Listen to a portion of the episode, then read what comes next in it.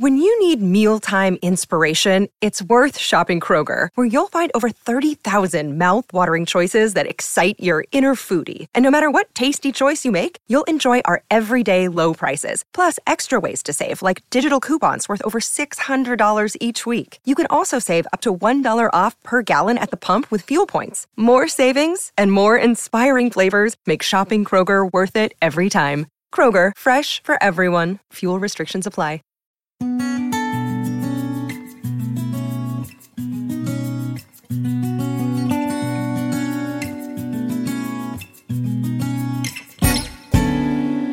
Welcome to the Inspirational Living Podcast, brought to you in part by Book of Zen, makers of wearable inspiration for a better world. Today's podcast has been edited and adapted from the book entitled The Art of Being Alive by Ella Wheeler Wilcox, published in 1914.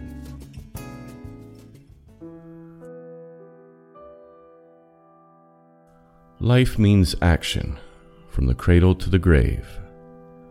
There are limitless possibilities in this life to bring into realization whatever hopes or aspirations we desire, if we only but begin. There is no such thing as inaction during this life. We are continually going forward or backward. You are either stronger or weaker this year than you were last year. You are braver or more cowardly. You are more hopeful or more pessimistic. You are more capable mentally or less so. You have better or poorer command of your forces. You have more efficiency or not as much. You are near your goal or farther from it. You are a better human being or not as good. Next year at this time, you will be farther onward or farther backward. Every thought, every word, and every act of each day is chiseling out the statue you are making of yourself. If you desire to be an expression of the universe's finest handiwork, you must work with care. Delicate tools are these thoughts of ours, and they must be used with caution. Every morning say to yourself, Today I will think of whatever is beautiful, strong, noble, wholesome, and worthy. I will entertain hope, courage, reverence, gratitude, and love as the guests of my heart. I will make thoughts of health at ease in the guest chamber of my mind, so disease may not enter. I will achieve something worthwhile in my chosen field of endeavor. I will work faithfully, but I will find time to sit alone with thoughts of the universe for a little while, and no worldly ambition or anxiety shall intrude upon that time. Just as surely as you carry out your days along these lines, just as surely shall the true meaning of life come to you, and you shall know the spiritual heart of creation, and you shall know the meaning of life is found there as well as all the things for which you long health, happiness, prosperity, usefulness, beauty, and joy. You shall know that the earth is not a vale of tears, but a great and beautiful prep school where your soul is sent to study and learn its divinity and to develop its wonderful powers. Do not fret over those days when your happiness wanes an occasional gray mood comes to the sunniest of natures, just as a gray day comes even in the tropics. And if we use this gray day wisely, we will all be the better for it. When the bright sun of summertime is veiled by clouds, one can see further, and the landscape is more clearly discerned, because there is not the blinding dazzle of the sunlight. So, when our hearts are clouded with a passing mist of trouble or worry, we sometimes see life more clearly and look forward and about and beyond with a larger vision. I think it is a good thing now and then to grow utterly sick of ourselves and to sit down and pull our minds and hearts and motives and actions and ambitions into pieces and dust them out as a watchmaker cleans a watch, then to put them together again with care and resolve to begin all over and do better, and then actually do it. It is never well to rest too long in regrets of the past, for that is over and gone and cannot be remedied. But it is well to remember the past enough to make it act as a guide and warning for the future. Moods of retrospection and regret and melancholy should be kept as luxuries and must never become a habit. Indulged in rarely, they may serve as a tonic, but regularly followed, they become a poison. When you are walking and carrying heavy burdens, you grow utterly weary and fatigued. It is not well to keep staggering on. It is better to sit down and rest a bit. Even if you feel as you pause that you can never go on again, after a little while you will feel more courage and you will go on but do not sit too long. Are you weary with trying to do your best? And have you about decided that you will give up the battle? Do you feel that nothing matters very much? That whether you succeed or fail is of small account to the world? Do you begin to think you are a very small unit in the universe? And that the best thing for you to do is just to take life as it comes, and to make no effort to gain any special goal? either intellectually, morally, or financially? Are you sick of the eternal effort to be and do? Are you contemplating a renunciation of all ambition? Well, stop and think a bit. What if George Washington had made such a decision in his early youth? Or Martin Luther King? Or Shakespeare? What if Thomas Edison or Steve Jobs had given up the struggle to accomplish anything? How much poorer would we all be for it? It is not merely you yourself who is to be benefited or harmed by your success or failure in life. You are to leave an influence on all who you know, no matter how humble your position may be. Throw a pebble into the sea and watch the disturbance of the waters Larger and larger grow the circles, and as they fade away invisible to the eye, they are felt by the waves beyond our sight. It is so with each one of us. You are affecting every life you encounter on life's journey to some degree. You will affect lives of beings yet unborn. In what way and through what sources, it is impossible to tell. But, nevertheless, an invisible influence is at work connecting you with other destinies as by an unseen cord. Think of this when you are discouraged and disheartened, and push ahead. The fountain of happiness lies in the spirit of every one of us. How it flows through us depends on the aqueducts of the heart and mind and their condition. If they are clogged with the mud of gloomy thoughts, or the debris of petty aims or selfish desires. The divine fountain cannot flow and happiness cannot be experienced. Pleasurable emotions of a temporary nature can reach the mind from the outside, but this is not happiness. A new car, a new house, new devices, or a journey will produce a passing delight and gladness.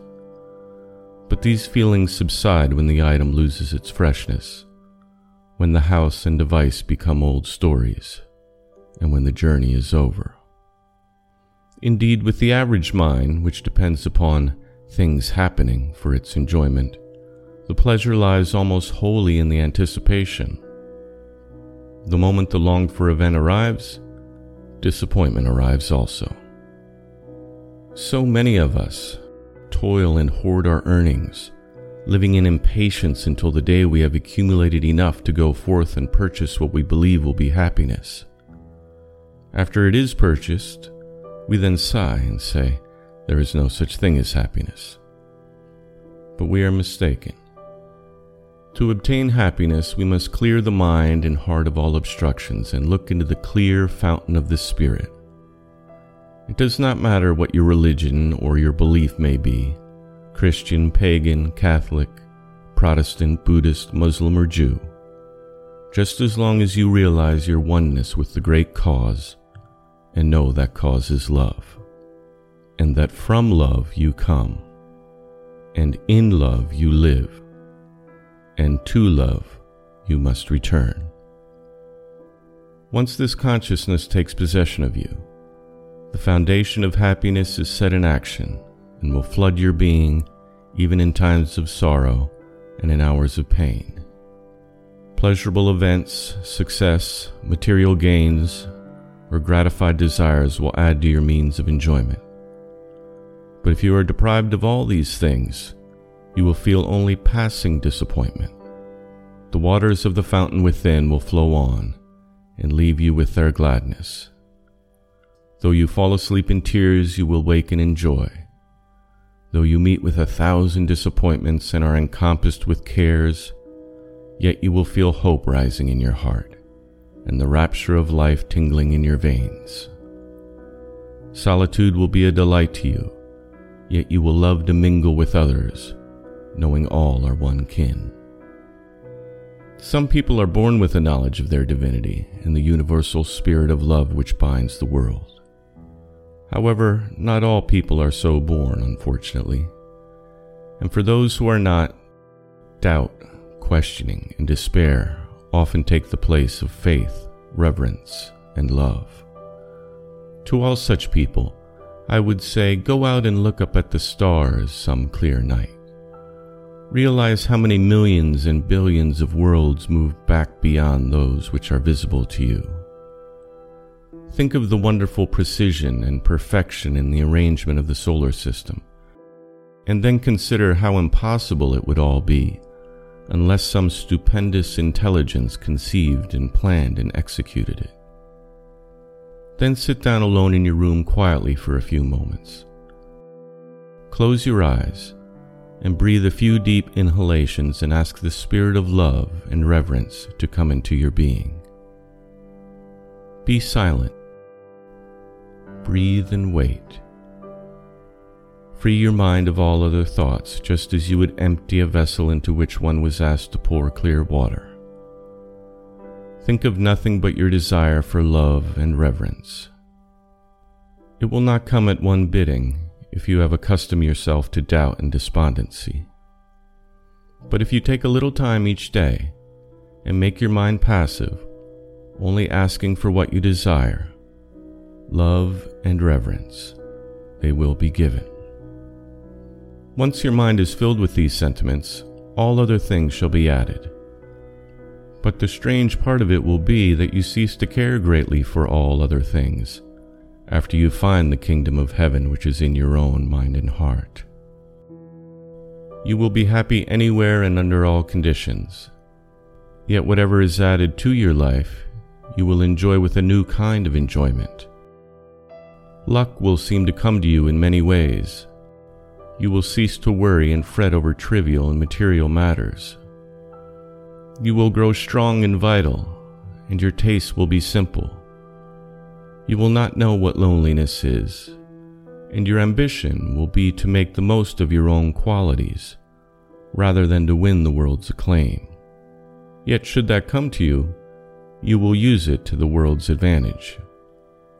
Your only fear will be the fear of not living utterly true to the light within you, which is the light from the source, the voice that speaks, There is only one need in the world the need to love our neighbor as ourselves, to do exactly as we would be done by, to understand that the human race is one body, and that when we do anything which harms or hurts one individual, we harm all individuals, ourselves included, just as we harm the body when we injure any member hand, foot, eye, or ear. When we stop and think about the world like this, we begin to view the whole process of life with greater compassion. Each being born upon the earth is striving for happiness from the cradle to the grave, in their own way and doing the best they can. You may not know it, but the only satisfying things which you can get out of life are peace of mind, self respect, and the love of those around you. Nothing you can obtain without these things, nothing you can achieve or become, is of any real value. No person can be happy without these three blessings, but anyone can be happy with them, even though you are saddened by the sorrow you see around you, the sorrow which results from striving after the needless things of the earth, after the possessions of others.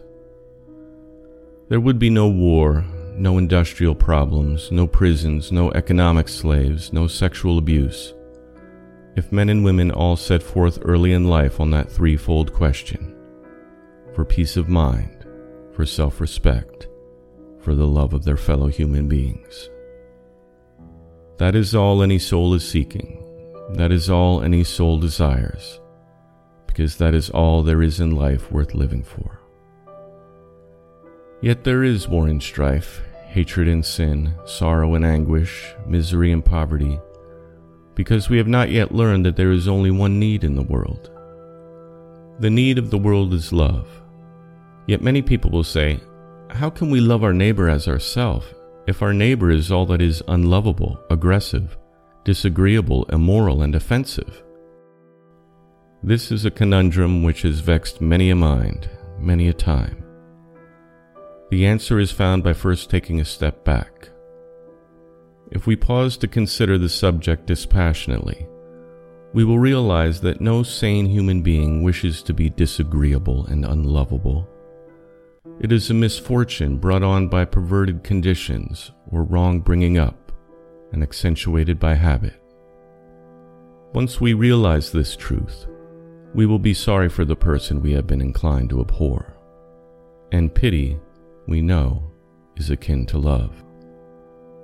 To show generosity toward the miserly, gentleness toward the violent, charity toward the uncharitable, and unselfishness toward the selfish is to actively take the next step on our spiritual journey. It is what the world needs from every one of us. Let's start today.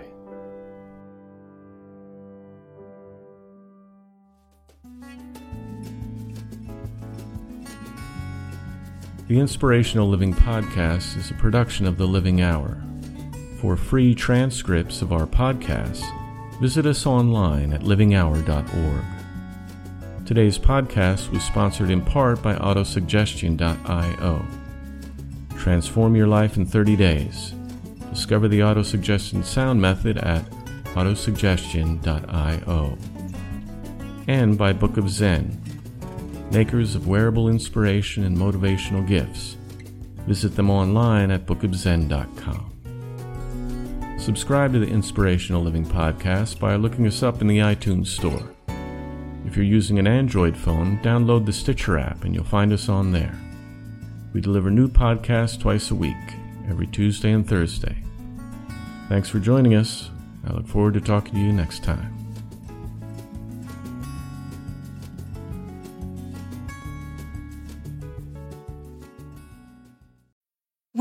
Need mealtime inspiration, it's worth shopping Kroger, where you'll find over 30,000 mouthwatering choices that excite your inner foodie. And no matter what tasty choice you make, you'll enjoy our everyday low prices, plus extra ways to save, like digital coupons worth over $600 each week. You can also save up to $1 off per gallon at the pump with fuel points. More savings and more inspiring flavors make shopping Kroger worth it every time. Kroger, fresh for everyone. Fuel restrictions apply.